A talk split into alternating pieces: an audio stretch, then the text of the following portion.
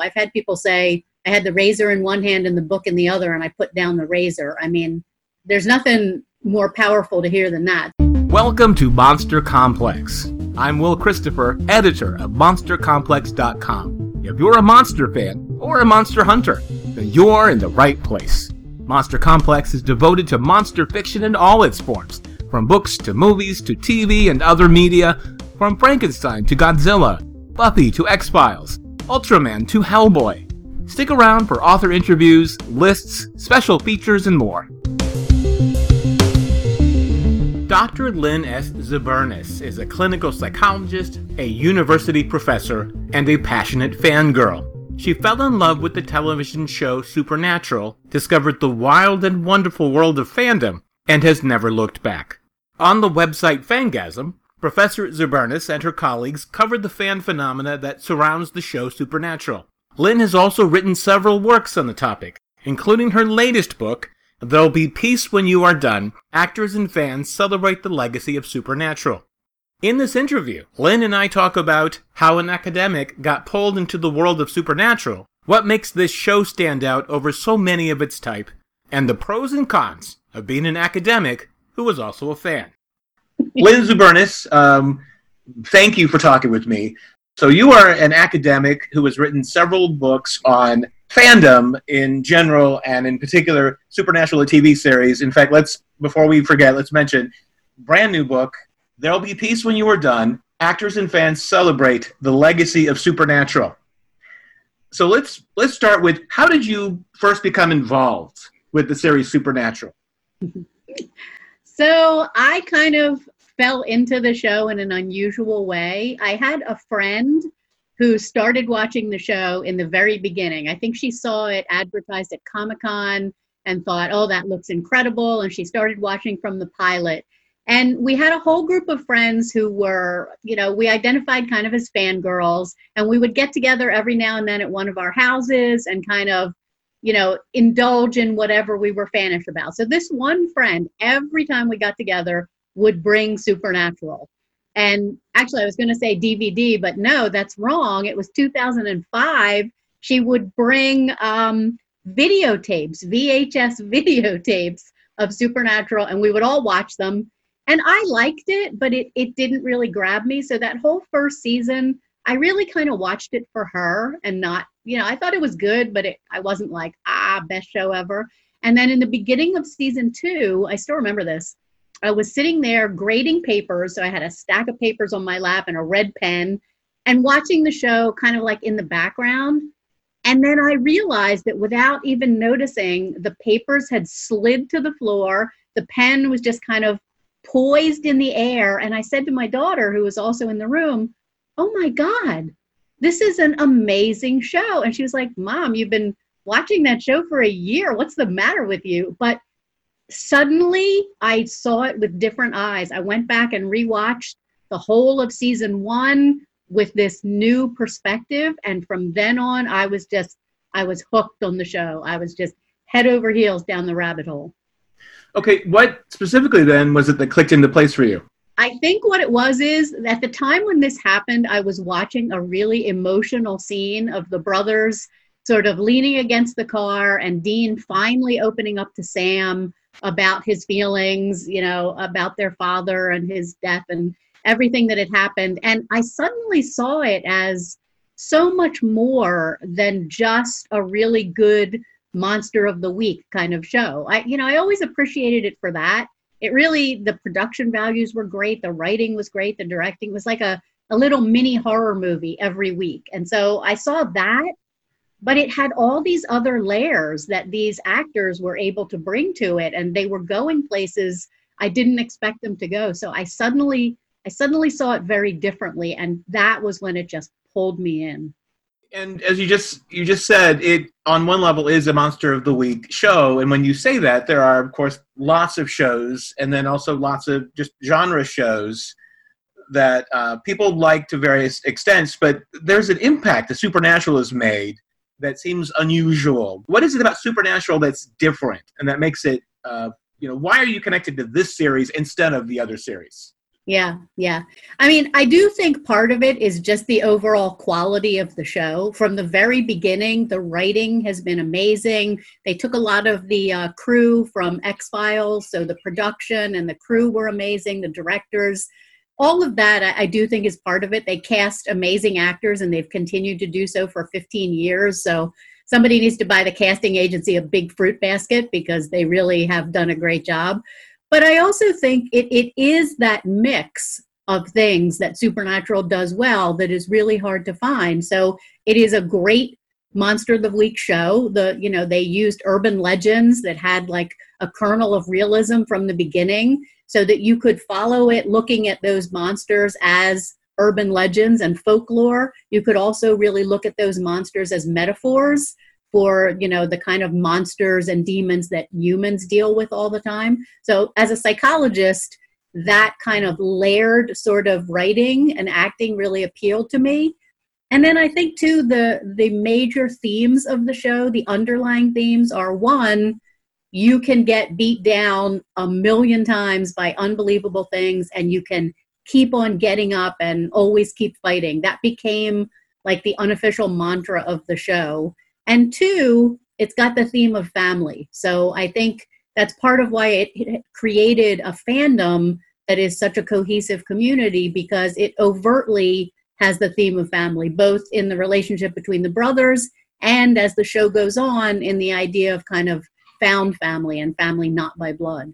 And as you're talking about even now, you are clearly able to discuss this stuff at an academic level. You're coming at it from a, a, a very, I don't know, a thinkerly way of approaching it. But you aren't just an academic who writes about fan culture. You're also a fan. You are an insider. If people come to your website, Fangasm, if they look at your Amazon uh, author profile, they're going to see pictures of you with the cast, with fans.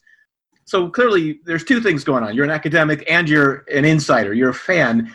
Do those two sides of you, do they fight or do they complement each other?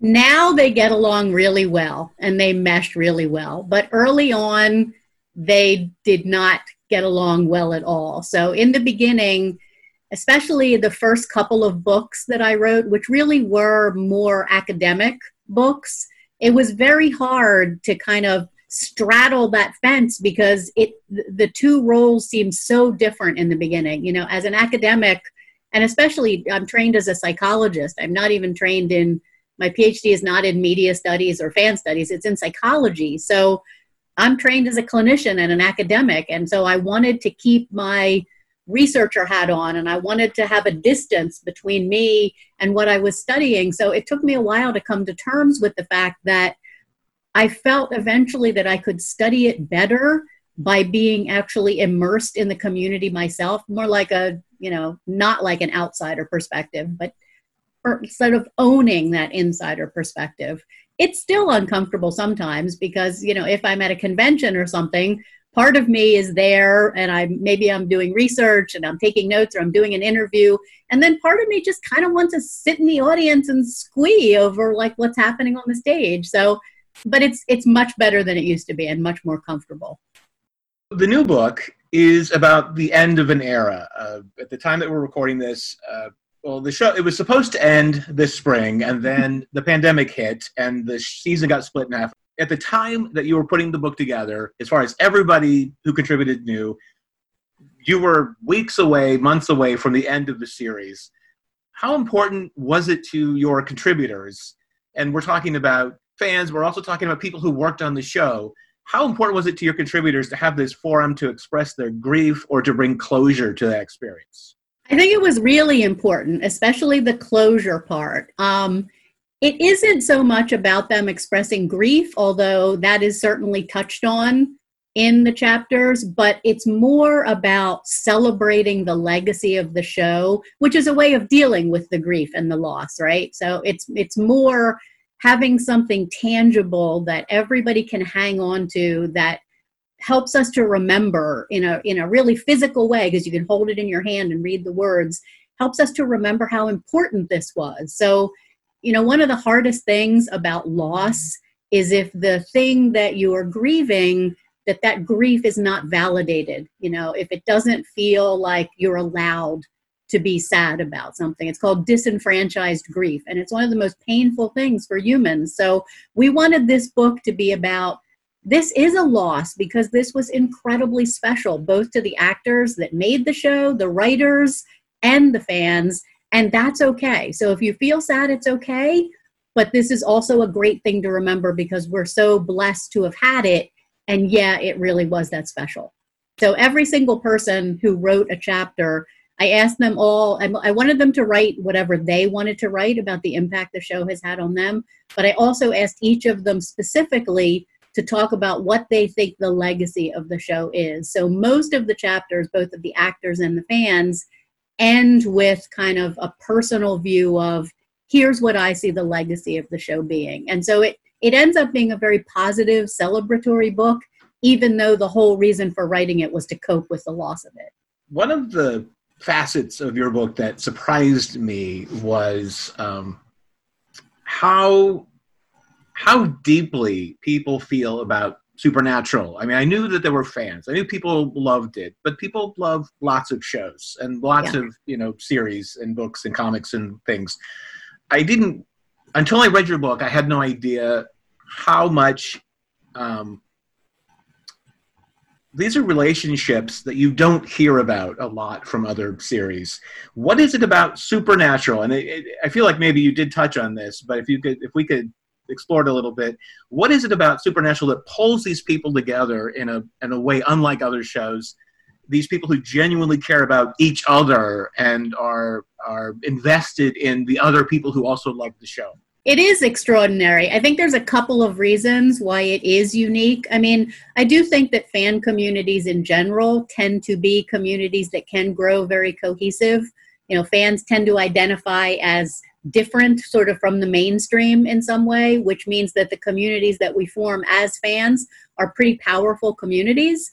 But Supernatural's fandom is absolutely, you know, on the on the scale, it is all the way at one end of it in terms of how powerful it is for people. I think one of the reasons is that original message of the show. You know, the Winchester's mantra from the very beginning was saving people and hunting things. It wasn't just hunting things that it's literally right there in what Kripke wrote. And fans have kind of taken that mantra from the very beginning to mean that part of part of our job as humans is to take care of each other. So it's always been a fandom that has been extremely charitable, involved in all kinds of ways of trying to change the world and make the world better. And that in turn has made the fandom more cohesive because there's nothing that brings people together in a more positive way than trying to help other people. So that's that's one thing. The second really big thing though is what has enhanced the relationship between the fans and the community is the fact that the actors are also part of that community. So the term SPN family, which is what we all call ourselves, came from the actors, not from the fans. And that's kind of an unusual thing. I don't know. I didn't know Jared and Jensen. Um, I didn't get to know them until season three. So I don't know who they were in season one and two. I met them. So from a fan perspective, they seemed like great guys, but who the hell knows? So I don't know if in the beginning they held stereotypes about fans or they were unsure about interacting with fans. Who knows? But what I do know is because of the way Supernatural developed a fandom quickly and started to have conventions, the actors, if they did have negative stereotypes, they couldn't sustain them because what we know about stereotypes is once you start interacting face to face with someone, you can't sustain a stereotype about them. So, you know, in the in the height of the conventions, and there's still many, many, many, many a year, they were seeing fans every other weekend. Like they knew their fans personally. So they really dropped any pretense of, oh, fans, like what's that about? And just started seeing them as humans and that reciprocity just made the whole SPN family with it in all its facets even more cohesive. There's never been a show that has had the number of conventions that Supernatural has had. It is completely unique and it changed the way the actors and the fans related in just a staggering way. Because yeah, when you look at the history of television and uh, really any television, much less genre television. The only compare, like as I was reading your book, the only comparison I could even come close to thinking of was Star Trek, and not even Star Trek now, but Star Trek back when, you know, if you look at the history of television, I don't know how many listeners or viewers know this history these days. The show was canceled, and there was a writing campaign, and there were conventions for this show that had been canceled, and that that was unheard of. And I feel like looking at the gap between the, when that happened in the you know early '70s, late '60s, and today, there really aren't any other examples that come close. I, I mean, so it really and supernatural. It sounds like you're saying is even more so somehow. Way more. Right. Way more. Yeah, I mean, Star Trek conventions have certainly they they continue also, so they've certainly been going for longer. But there was never a time when there were. I think I think the highest number of conventions devoted just to supernatural, not Comic Cons and Wizard Worlds, just supernatural. I think the highest number was like 21 in a year or something all over the world. Star Trek, I don't think, has ever had more than a handful per year. So even though it's gone on for longer, it wasn't that kind of immediate, like, oh, it's you know it's the odd numbered weekend going to see the fans and spend a weekend with them again it, it, there's never been anything like it it really truly is unprecedented and I, and I guess to even reinforce the point, if if Star Trek has reached that number, it would be after there were multiple spin-offs decades of a giant company investing in the brand. Yeah. Supernatural is a show that had 21 conventions. Yeah. Over 13 years. So not over multi I mean 13 years is still a long time, but it's not like over 4 decades. So right. it, they they were they were compressed and they were frequent, which made a difference. As we mentioned earlier, um, the the final season got it got paused because we're in the middle of a pandemic, and with this pause, you know, you were you were leading up to you were you know weeks away from the end of the show, and you've been going through this process of dealing with this the end of the season, and now this has happened. Does this pause make it easier for you as a fan or does it make it harder for you as a fan? You know the hardest thing about it is that it's made it easier for some fans and harder for some fans. It really is it really is a mix. And for me it's made it a little bit of both. I mean we for me personally we me the actors the fans the publisher everybody who put this book together did it in the most ridiculous time frame you could ever imagine. Like we this is must be the fastest that a book like this has ever been put together because we really felt like fans would need it and benefit from it when the show ended. So we were like it's got to come out in may. The show ends in may. We have to get it done by may. And that that had ramifications. There were people who didn't get to write a chapter because they couldn't pull it together in that amount of time. Misha collins only got to write something very short because he was in the middle of his cookbook tour.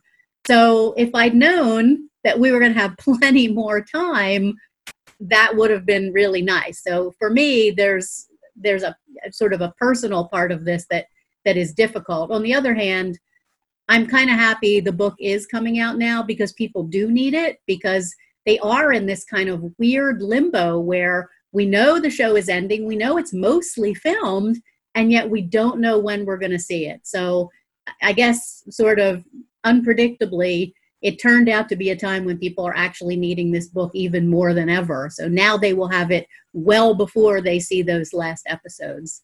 But, you know, some people were relieved and looked at it as, well, we get more supernatural. It's not actually ending. And other people were like, I'm ready for this. I'm geared up for this. I had already planned to go to Lawrence, Kansas for a viewing party at a theater that was rented out. You know, that's where the, the boys in the show were born. So, you know, there were all these things planned that maybe are going to happen later, maybe aren't going to happen. So it is very disruptive. And I think for the actors too, it's a mix because they were completely geared up for the end. They had started filming that second to last episode and they were all very emotional and really struggling with the emotions of saying goodbye to it. Now they've had that sort of cut off and they're going to have to go back to it for this short amount of time. It's going to be very different. They're they're likely not to have exactly the same crew that they've had because it's going to be a long time down the road. So yeah it's it's really complicated and and Supernatural loves to be unprecedented. So, once again, this is a pretty unprecedented thing. As you talked about earlier, uh, you know, lots of conventions. The fans connect. They meet. Uh, you just said there were there were parties that were planned around the finale. So, how are fans coping with this pause? Because I assume that now they have to reschedule all these parties and events. Yeah, I mean, I think the not knowing when anything is going to happen is almost precluding planning. You know, nobody can even reschedule things because we really don't know when it's going to be possible to do things. So people really truly are in limbo. And it's been particularly hard, I think. You know, we're all having trouble with every all the ways that the world has changed and a lot of the support systems that we depend on we don't have a lot of us are you know quarantined with just a couple of close family members or maybe by yourself and not able to do the things that you did before maybe you don't can't work the same job. That's all hard in the first place. But then to also not have a show that is it's a real positive and a healthy kind of coping strategy for a lot of people that's even harder. Um, so people really do feel like they're in limbo. It was very nice the past couple of days entertainment weekly decided to run their kind of goodbye special to Supernatural now, which was when they were originally planning to run it, instead of holding it. And I think, much like There'll Be Peace When You Are Done, it was so needed. So the community, the fandom just came together over this wonderful issue with this great behind the scenes video and these beautiful photos and a lovely article. And that felt so good to fans because it was something that they could sort of hang on to. And they could get back to a little bit of the process of both grieving and celebrating, which also has kind of been put on hold. And I hope There'll Be Peace When You Are Done is going to allow people to do that too. As an academic who writes in this niche, but your core subject is going away uh, at some point, does your website Fangasm now turn its attention to something else? Or what is your plan for post your academic career post I mean, I, I, okay, writing about genres, talking about genres post Supernatural.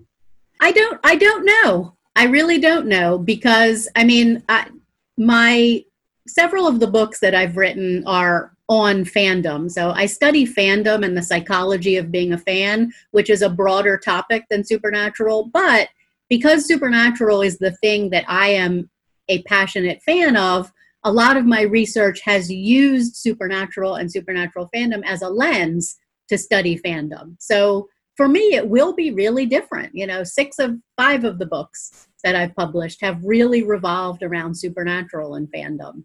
Um, I think that the website will retain its focus on the show in some way, but it'll probably expand also to be a little more about fandom in general. When I when I started it, I started it with the my colleague that I wrote the first couple of books with, Kathy Larsen, and we did envision it as a broader sort of website to be more about fan studies and fan culture, not just about supernatural. Then we just really got sucked into supernatural and and that kind of took over and that's what it became. So I think it will be broader, but I also think the fandom is not going anywhere is it going to be different? Yeah, absolutely, it's going to be different. But that community is still going to exist. So I'm hoping that the website and the blog are a, a kind of a space for the SPN family to still come together with other members of the SPN family. So I'd like to keep it having that focus for a while. What do you consider the best things that readers can do to support their favorite authors? I think just engaging with the books that we put out there. I mean, the best thing in the world for me, the thing I like to see more than anything,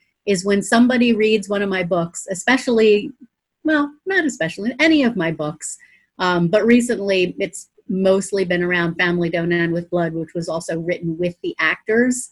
That book was written the actors were unbelievably candid in talking about their own struggles like depression and anxiety and things that they had really dealt with. And the reason I wanted to do that book with the actors was because I thought it would be so much more inspiring than if I just wrote another book. Like to hear that you're somebody that you admire and who inspires you and who plays one of your favorite characters on television has been through some of the same stuff you've been through and has come out on the other side that's the most inspiring thing ever. So when somebody tells me they've read Family Don't End with Blood and that it made a difference to them, and then they say that they have shared it with someone else to make a difference, kind of passed it on to other people, that's the most important thing to me. I think as a psychologist, I never really get out of the headspace of the reason I write books is to help people. All of my books were written with that in mind. So when somebody tells me that one of my books has helped them, that is the best thing ever. I never get tired of hearing that.